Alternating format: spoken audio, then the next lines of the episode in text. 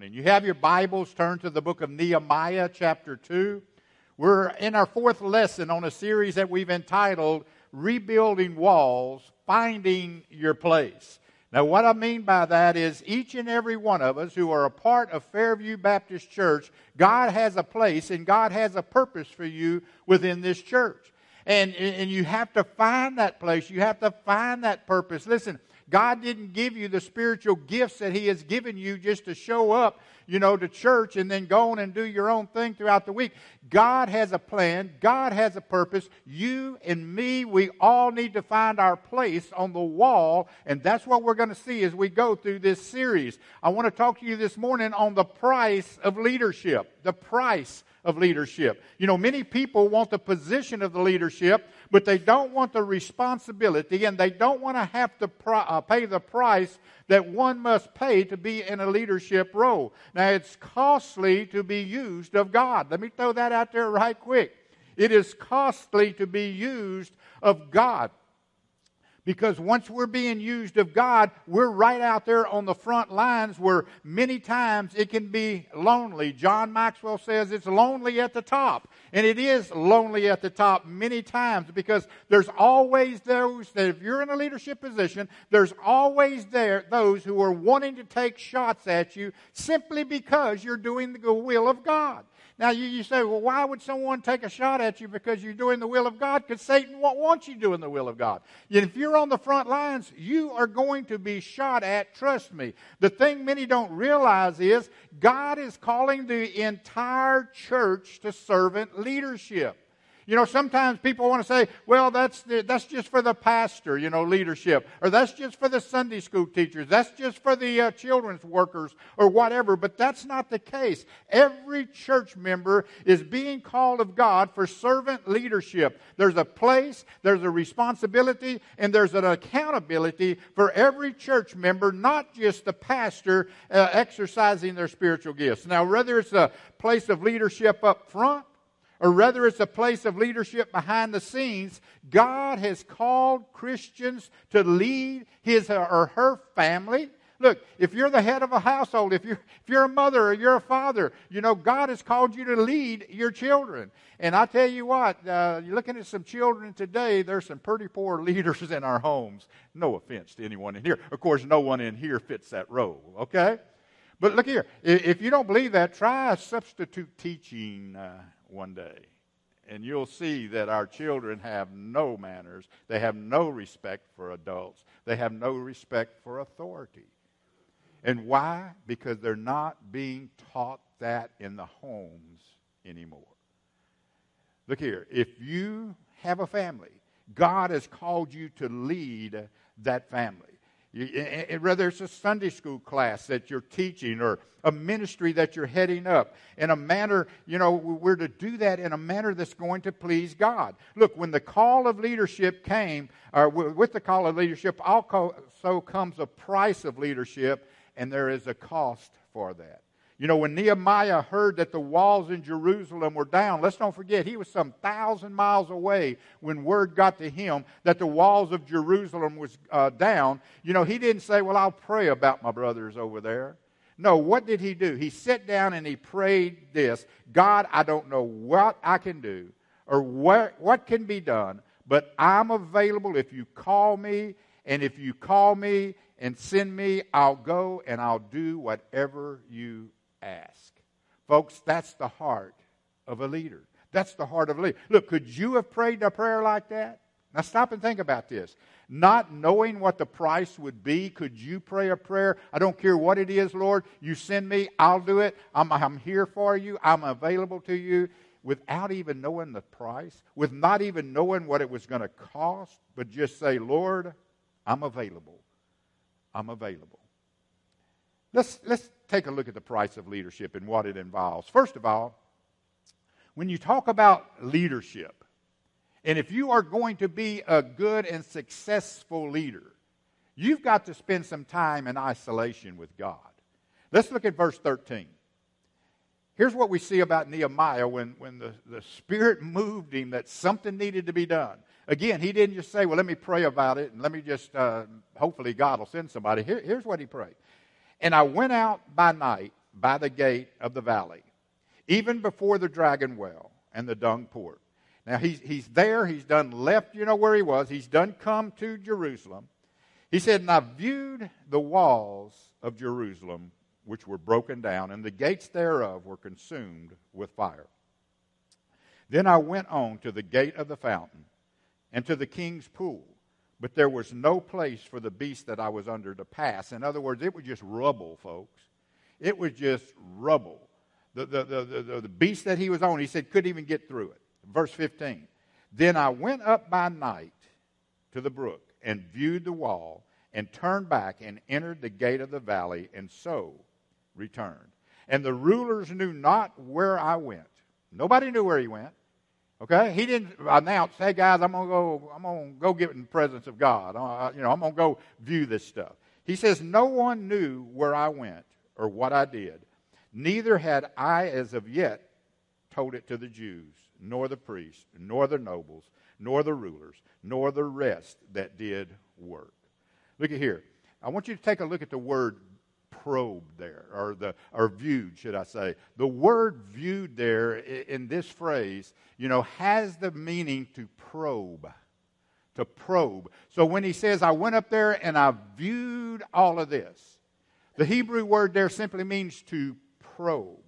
Now, in the medical field, doctors perform what they call local wound management okay, which helps to reduce the surgical site infection, you know, in contaminated wounds with less uh, postoperative pain and shorter hospital t- stays. And what they do is, you know, they take like a Q-tip or, you know, some other instrument here, and, and they begin to perform form, uh, you know, dig in that wound and move that wound and, and, and, look in that wound. They assess that wound to see what the, the, to determine the extent of the wound, to determine its depth and, and any hidden channels that might be in there that, that may be restricting the blood flow so this thing can't heal the way that it should. They probe into that. And the findings during this local wound in, uh, management here can help them to determine the appropriate treatment that is going to be needed for that patient for optimus healing. In order for, for it to heal better. And folks, that's what Nehemiah is saying that he did here. He, he, he went in there and he probed the situation. He took a big Q stick uh, tip, if you please, and he began to move and he began to look and he began to observe and he began to look and see what is it going to take to get all of this back the way God desires it to be. He probed the situation in order to determine the extent of the damage, the depth of the destruction, and the time that it would take to finish the job. Now, the next thing we see here, he, he, he was gathering the facts, but also he was doing it before the Lord at night all alone. He didn't take a bunch of people with him, just him and God silently, alone with God. He walked through the scene, he probed the scene, and he allowed God to speak to his heart. Look, time alone with God, folks, is worth more, and, it's more beneficial than time we seek with others asking their opinion. Look at here, it's okay to get the opinion of others. But, folks, what matters is the time we spend with God and allowing God to, to help probe the situation and lead us through that. Look, leaders must pay the price in separation and isolation before ever going public. And that's what he said he did here. I went there, I spent time with God, uh, I probed the situation. Nobody knew where I was, none of the workers, none of the priests, nobody, because I wanted to, you know, take a look at the situation and allow God to show me what needed to be done here. Look, this means isolating yourself with God for however long it takes to receive the answer. If you remember last week, we looked at how Nehemiah spent four months, four months weeping and mourning and fasting, and he prayed. But when he rose up, you know, from that time with God, from his time of separation, from his time of isolation, there was no doubt in his mind what God wanted him to do. Look, if you want to know for sure God, what God wants you to do, you better spend time with God. You better spend time with God. Look, time spent in separation and isolation with God is never wasted time. Never. Look, when was the last time that you were so serious about making a tough decision in your life that you was willing to, God forbid, separate yourself from the TV? Or God forbid that you was willing to separate yourself from that phone? You know, some people can't live without that phone. You know? But when was the last time you was willing to lay the phone aside, cut it off so you can't even hear it ring, and, and, and, and spend that time with God? When was the last time? When was the last time that, that you would you would cut your internet off just to spend time with God? We got one running loose here. Mom, I think that's one of yours. He's waving at everybody, so he's he's not throwing rocks at nobody, so I guess that's good. But when was the last time? When was the last time you was willing to cut off that TV, cut off that phone, unplug the internet, and just spend that time seeking God and His will? When was the last time? You know, for most of us, if we would be honest, it was too long ago. It was too long ago. You look, any real leader spends far more time in a place of humility than they do a place of honor. And let me say that again. Any real leader, they spend more time in a place of humility. That is a place, a, a time with God, separated, isolated with God, than they do in a place of honor. Look, if you have a place of leadership, and all Christians do, okay, listen to me, all Christians do. Get this thing, leadership, out of your mind about it's just the pastor. No.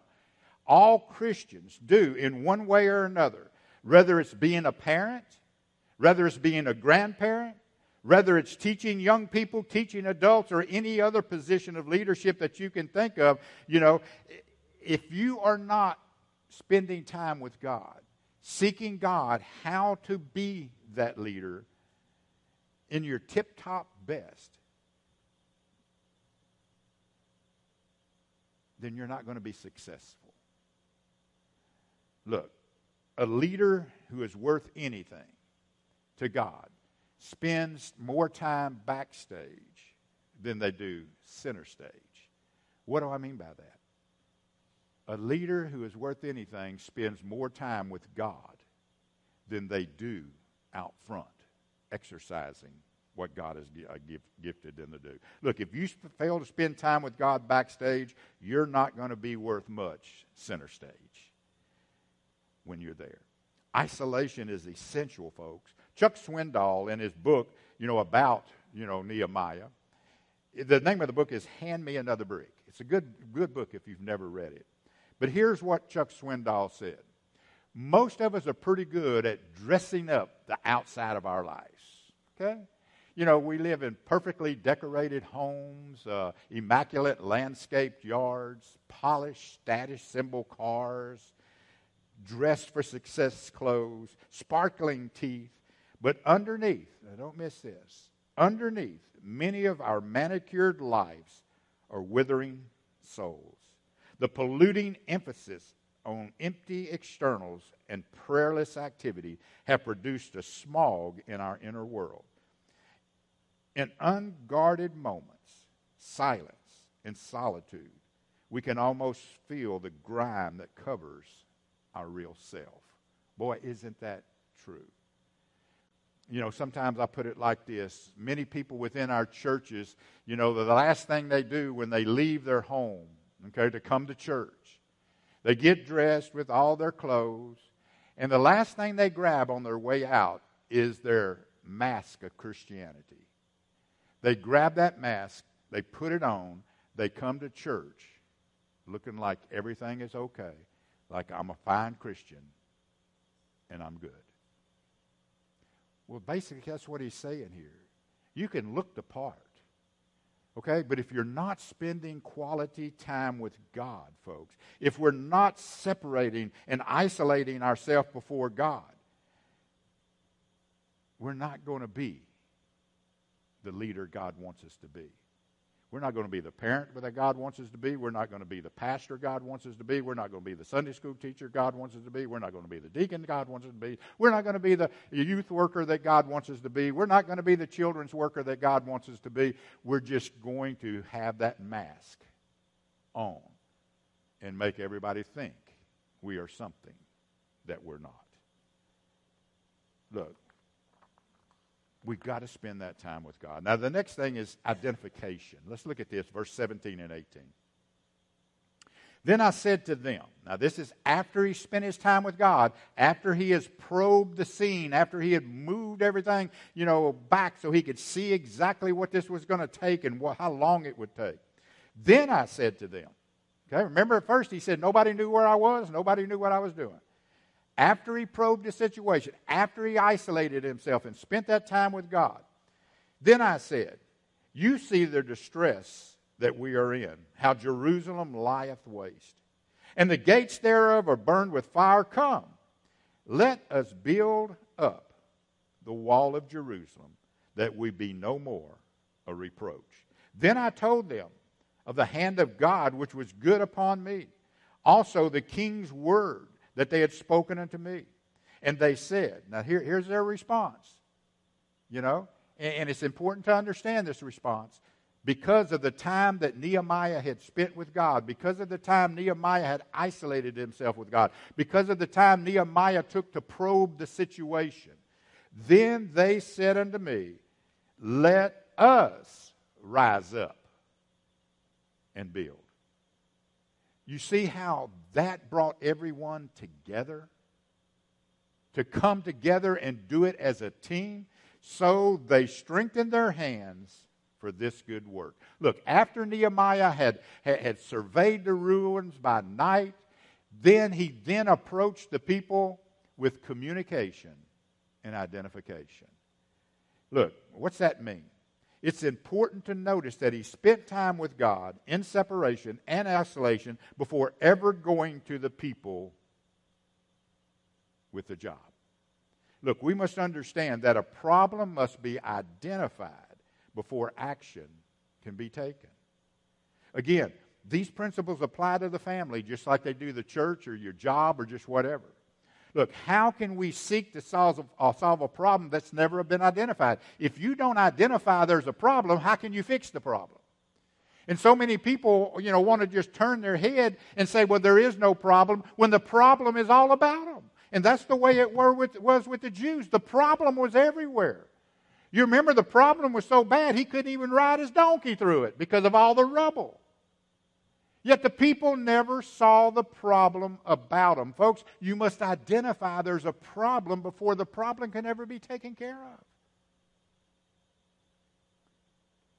Look, Nehemiah spent with you know, his time with God, and God allowed him to see things as they were, not maybe as he would have perceived them from a thousand miles away. It's sad that in this day and time in which we live, you know, uh, you know, it has caused many, even Christian people, don't miss this. This day and time we live has called many, even Christian people, to not be able to identify that the walls of so- the society has been destroyed around us. Many people, even Christians, don't realize where our society is today because they have closed their eyes to it. They're not willing to open it up and identify that there's a problem here. And how sad that we've allowed society to shape the way that we as children of God view sin. We have allowed society to, to, to, to, dictate the way that we view immorality around us.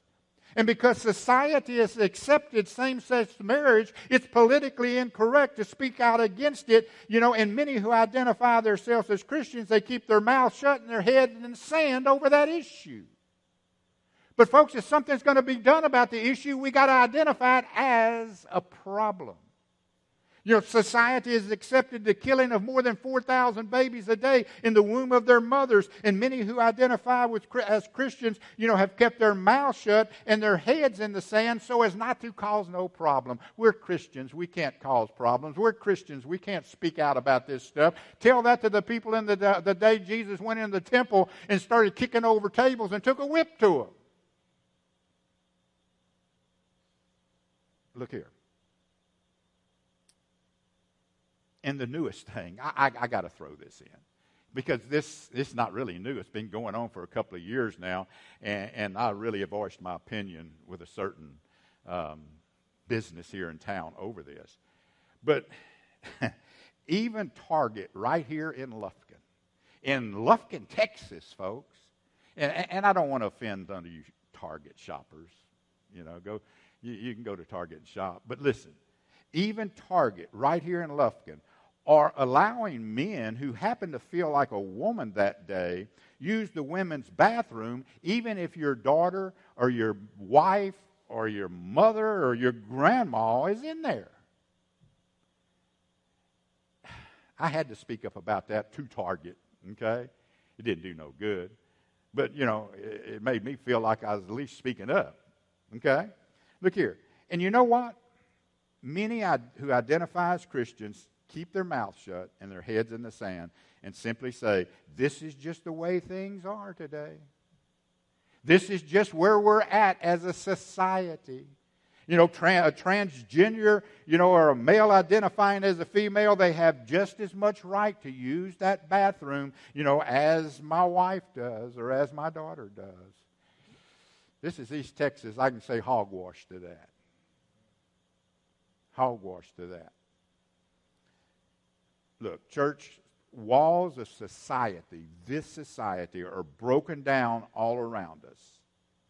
And because many who identify as Christian, many who identify as Christian, are not spending time in separation and isolation before God, therefore, they don't see the problem. They don't see the problem in society. Wake up, church. Wake up. Our society is in rumble. It's in rubble. And, and, the gates are burned, the walls are down. And the church has got to speak up. The church has got to identify that there's a problem. You know, the walls of society are in ruin, and there's very few who are willing to take a stand and offer themselves to be used of God. It's a whole lot easier just to stay home and watch Gunsmoke. Whole lot easier just to stay on our phone. Whole lot easier just to keep our nose out of it. Look, what is what is it going to take before our eyes are open and we're willing to identify the problems that are around us? What's it going to take? What is it going to take? Look, much things like teen pregnancy or teen suicide, which is pretty prevalent here in Lufkin, or divorce or abortion or drug overdose, is it going to have to hit home before we take notice? Is it going to have to hit home before we say, yes, there is a problem? When there was a problem all along, but we was keeping our head in the sand and our eyes shut to it.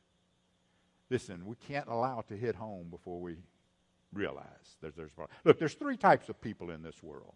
And the sad thing about it is all three of these types of people of people are found within the church who call themselves Christians. Now that first group is those who don't know what's happening.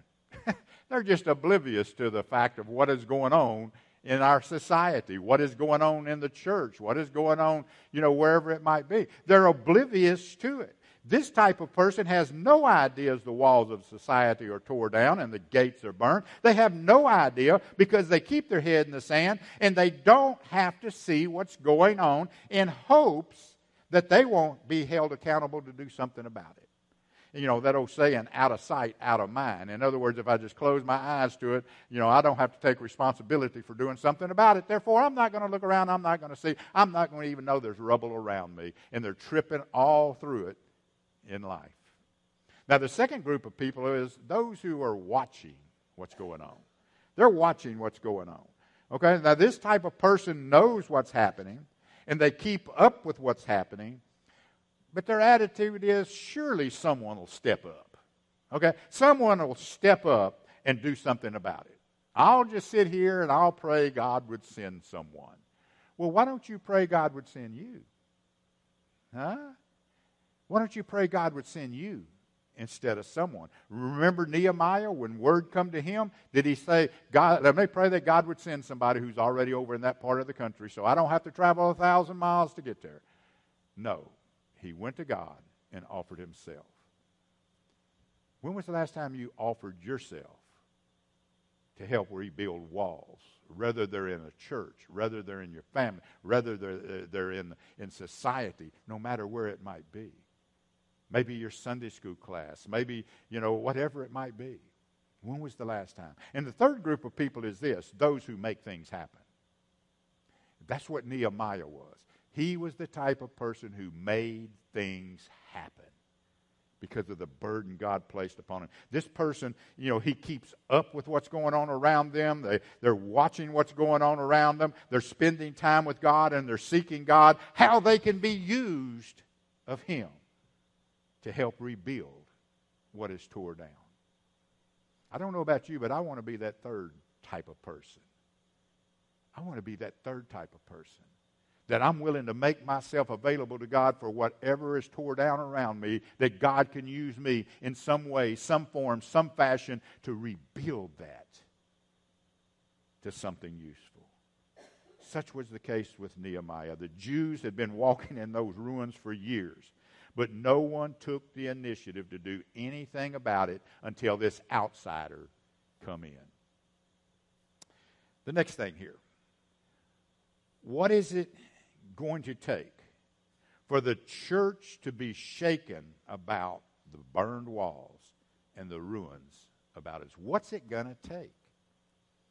You know, is it going to take the government beginning to mandate how many times a month we can meet as a church? Is it going to take the government mandating that you can only meet on Sunday mornings?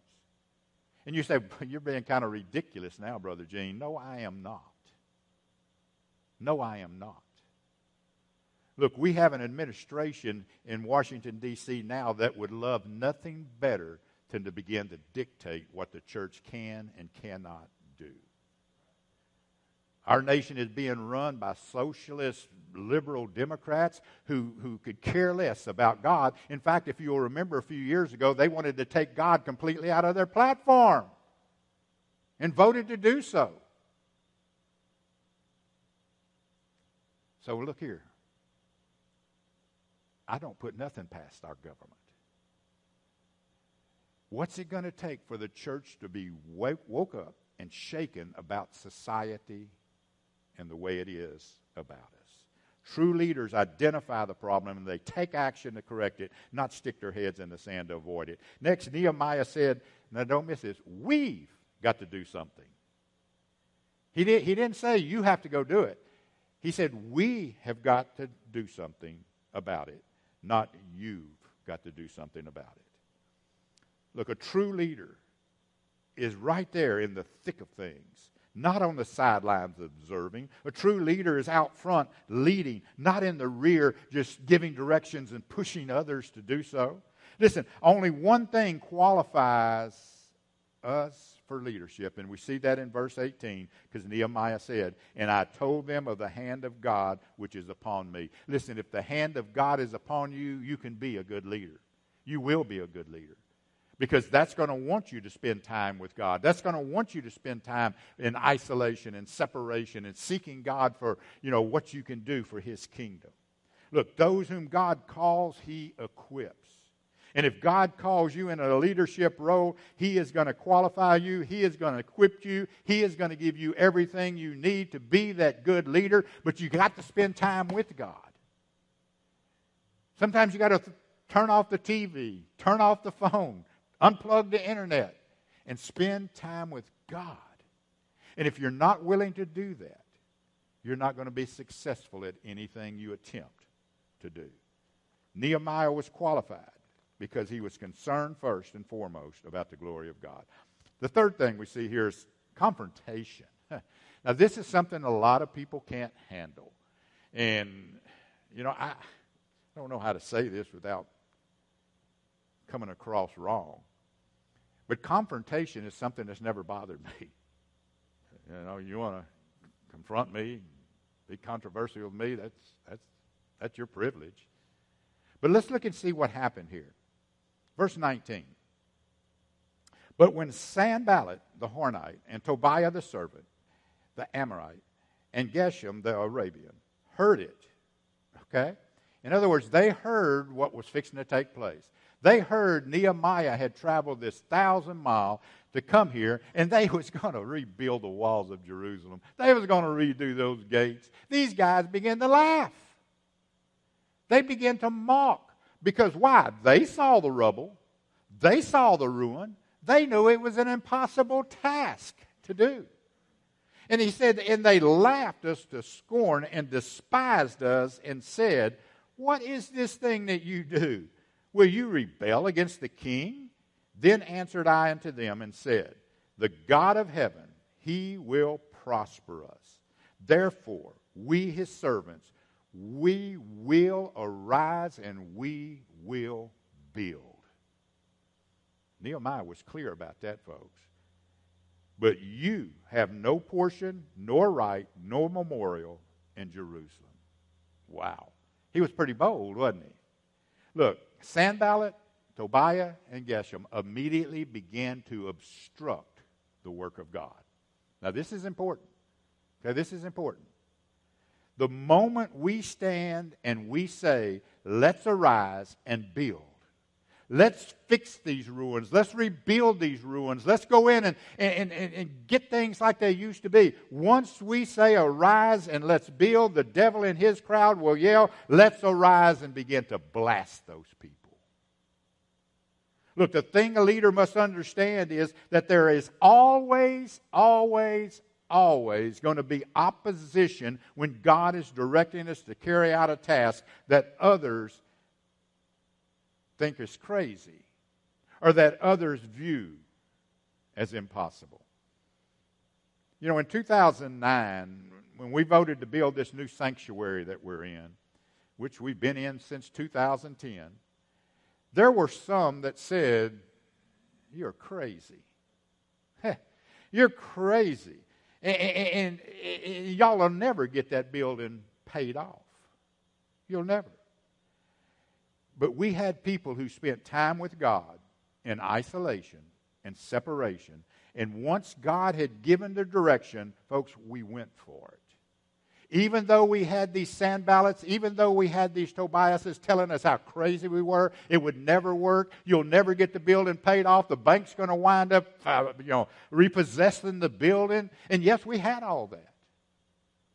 Why? Because we spent time with God. God gave direction. We went for it. And you're always going to have your obstructionist when you're in a leadership position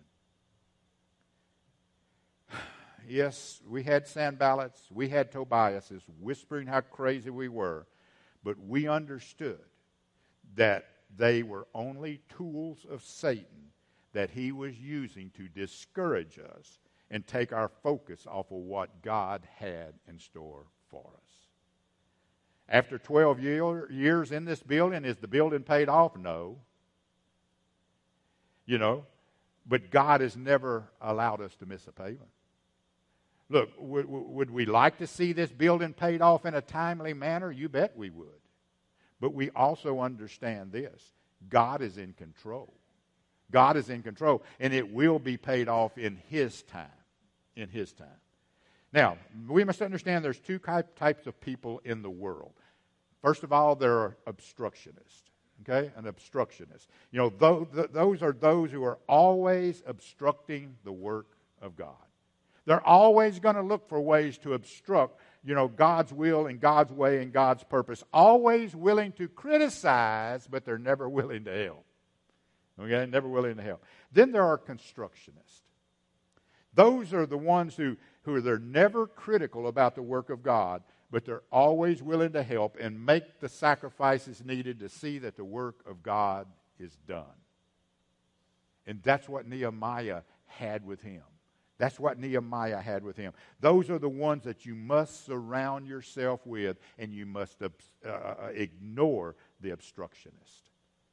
Look here, when I, when, when I sense somebody is an obstructionist, I tune them out. Go ahead and say what you want to say all day long, but my ears are closed to you because I understand Satan is simply using you to bring discouragement from the work of God. From the work of God. Look, in a position of leadership, you will face Sanballats throughout your life. And the question is, will you be able to stand and continue with God's will and purpose? Look, if you determine to do anything for God Others are going to oppose you, but leaders are willing to take that flag. Leaders are willing to take the flag. Let me close with this. Leadership is never easy. And again, we're not talking about leadership as a pastor. We're talking about any position of leadership. Again, this includes parents, this includes grandparents, this includes, you know, deacons and Sunday school teachers and Sunday, you know, children's workers and anybody in any type of even on your job. If you're a leader on your job, these same things are going to happen to you. Okay? You're going to always have those obstructionists, even on your job, in school, wherever it might be. But whether it's a role of leadership in the home, in school, the workplace, the church, you must find time to be isolated with God. And during that time of isolation, let God help you identify the problem and look for confrontations to come about. You'll have Sanballats enter your life, but you must continue with the assignment that God has given you. So, what about you this morning? What about you? Do you isolate yourself on a regular basis? Now, let's get serious just for a moment. I'm talking to Christians here. If you're here this morning and you hadn't been saved yet, you, you don't even know what I'm talking about, about isolation yourself with God. But, child of God, Christian, is there a time, whether it's once a day, once a week, or whatever, that you isolate yourself with God?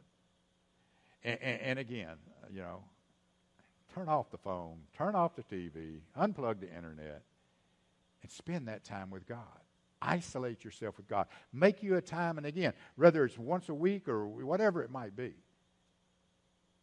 you have to isolate yourself with God. Do you do that on a regular basis? Do you inspect the ruins that may be in your life? Do you inspect the ruins that may be in society? Do you inspect the ruins that may be in the church? Whatever it might be and identify those problems? Look, are you able to combat the Sanballats in your life? Maybe some of you here have a Sanballat in your life. It may be a family member, you know, you never know. It may be a, uh, you know, a coworker. But they're a Sanballat. Every time you, you know, think you're doing good or think you're doing something for the Lord, boy, they just throw an ice water on it. You're going to have that. But you've got to trust God. So, child of God, I want you to examine this. Here's the price of leadership isolation, identification, confrontation. Are you willing to pay the price? Are you willing to pay the price? If you're here this morning, you've never accepted Christ as your personal Savior. This may sound, you may say, boy, if it involves all that being a Christian, I don't want no part of that. Well, that's only for a short period of time. There's an eternity we got to think about. There's an eternity we got to think about. So if you're here and you've never accepted Christ as your personal Savior, we want to give you that opportunity. We're going to have a song of invitation here in just a moment. When people stand to begin to sing, I, I would invite you to come. Let, let us tell you what it means to be saved. Let us tell you how to accept Jesus Christ. What the Bible says if we'll just confess with our mouth the Lord Jesus and believe in our heart that God's raised him from the dead, we will be saved. We will be saved. You say, is it that easy, Pastor? Yes, it's that easy. Well, you don't have to jump through no hoops. It's that easy. So we'd invite you to come here in just a moment. Let's pray.